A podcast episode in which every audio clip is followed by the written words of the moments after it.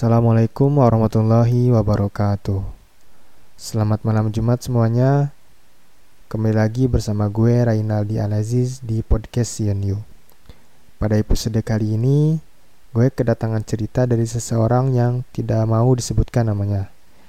Jadi, dia tinggal di ujung selatan kota Bogor. Bakalan berbagi cerita mengenai pengalaman yang udah bertahun-tahun tidak bisa dia lupakan. Oke. Masuk ke ceritanya. Jadi ini pengalaman dia waktu masih kecil. Waktu itu sekitar kelas 1 atau kelas 2 SD. Ya umur 7 tahunan lah. Waktu itu rame-rame nginep di rumah kakaknya. Lokasinya ya bisa dikatakan nyaman buat hal-hal gaib.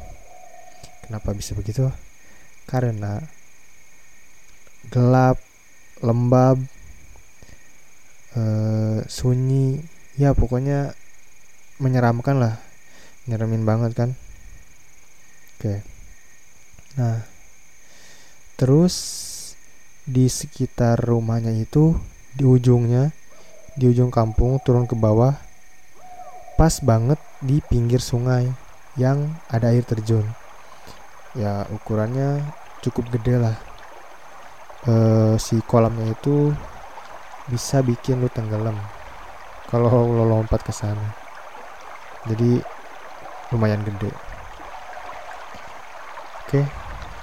Urusan air ini bikin suasana rumah jadi hening hening banget. Apalagi kalau malam tuh. Bisa-bisa kalau lu ke sana lu bisa bilang anjir kok di sini nggak ada orang sepi lagi. Kenapa?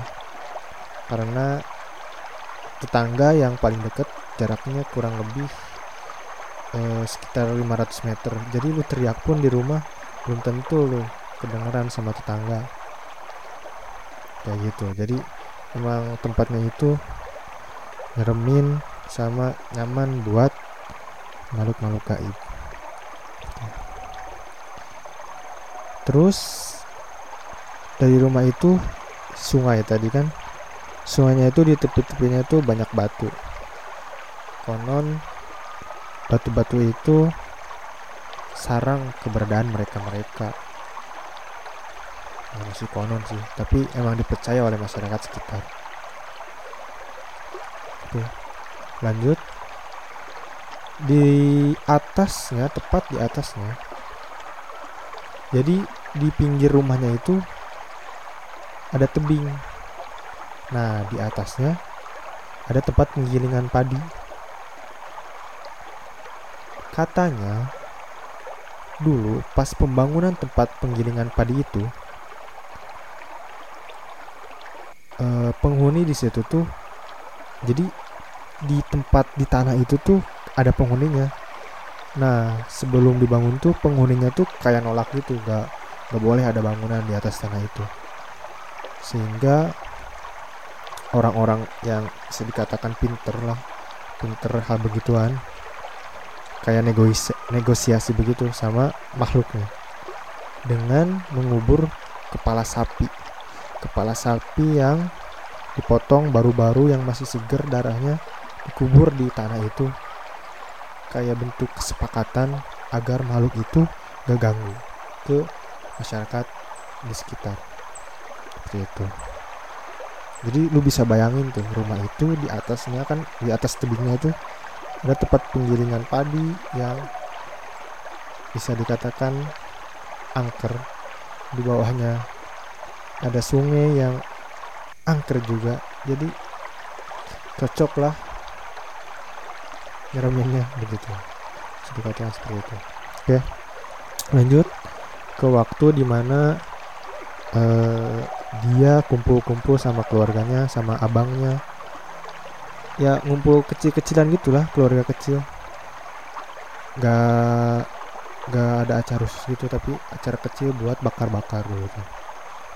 Nah acara ini dimulai sekitar jam 7 kok masih ini sore kan jam 7 karena jam 8 tuh emang udah kayak tengah malam di sana. Jadi jam 8 malam tuh udah gelap banget terus udah sepi banget. Parah bener sepi. Jadi jam 7 mereka mulai bakar-bakar. Nah karena biasanya aktivitas orang-orang tuh emang cuma sampai Isya lewat Isya ke sana tuh jam 8 ke sana udah pada diam di rumah karena emang udah kayak tengah malam banget Oke. Jadi mereka mulai itu bakar-bakar.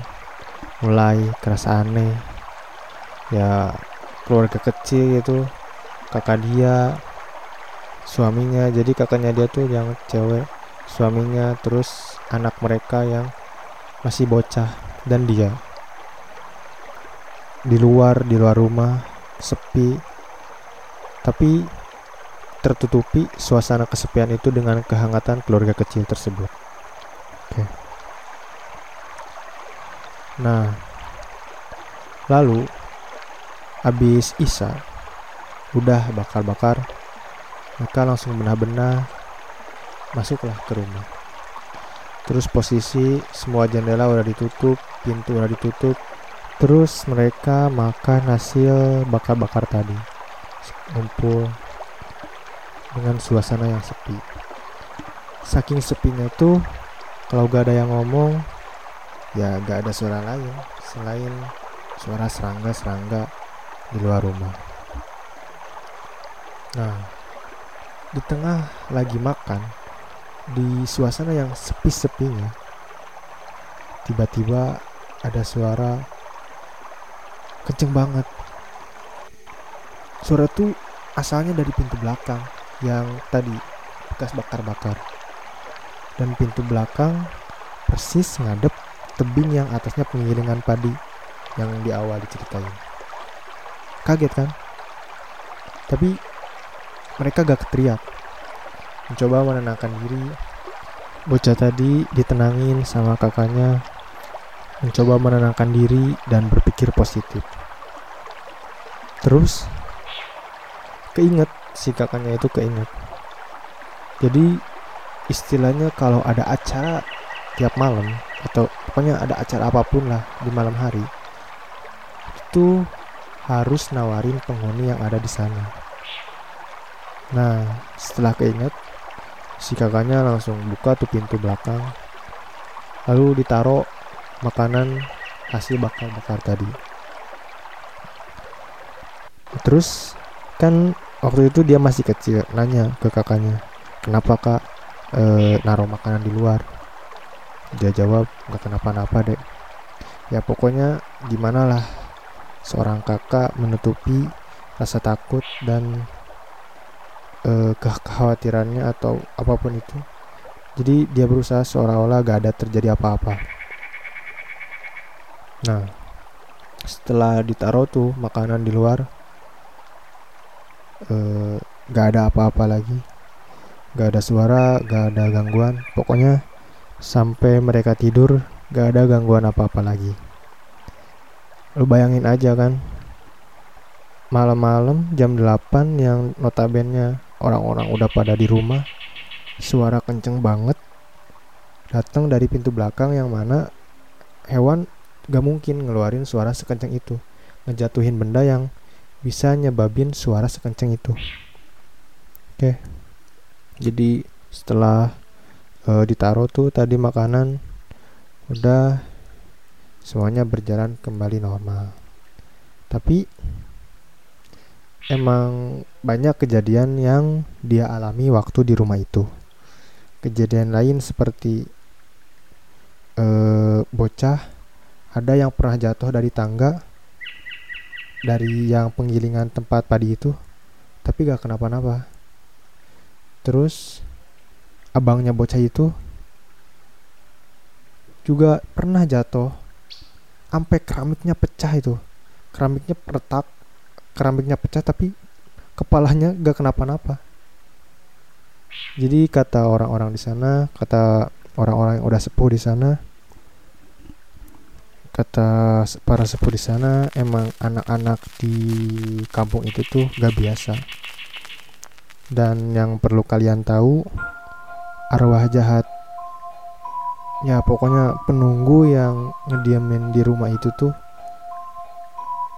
biasanya orang-orang memanggilnya genderuwo. Oke nanti kita lanjut cerita mengenai genderuwo di lain kesempatan oke mungkin segitu dulu cerita dari gue yang mana ceritanya berasal dari seseorang yang tinggal di ujung selatan kota Bogor. Terima kasih kepada kalian yang sudah mendengarkan podcast Yendo episode kali ini. Semoga malam Jumat kalian penuh misteri. enggak, enggak. Ya pokoknya selamat malam Jumat. Oke, sebagai penutup, gue mengingatkan mereka ada di mana-mana. Tetapi kita sebagai sesama makhluk yang diciptakan oleh Tuhan tidak perlu merasa takut atau merasa apa pun itu kepada mereka karena kita sama-sama diciptakan oleh Tuhan. Maka mendekatkan dirilah kepada Tuhan itu kuncinya. Oke, terima kasih. Selamat malam Jumat semuanya. Assalamualaikum warahmatullahi wabarakatuh.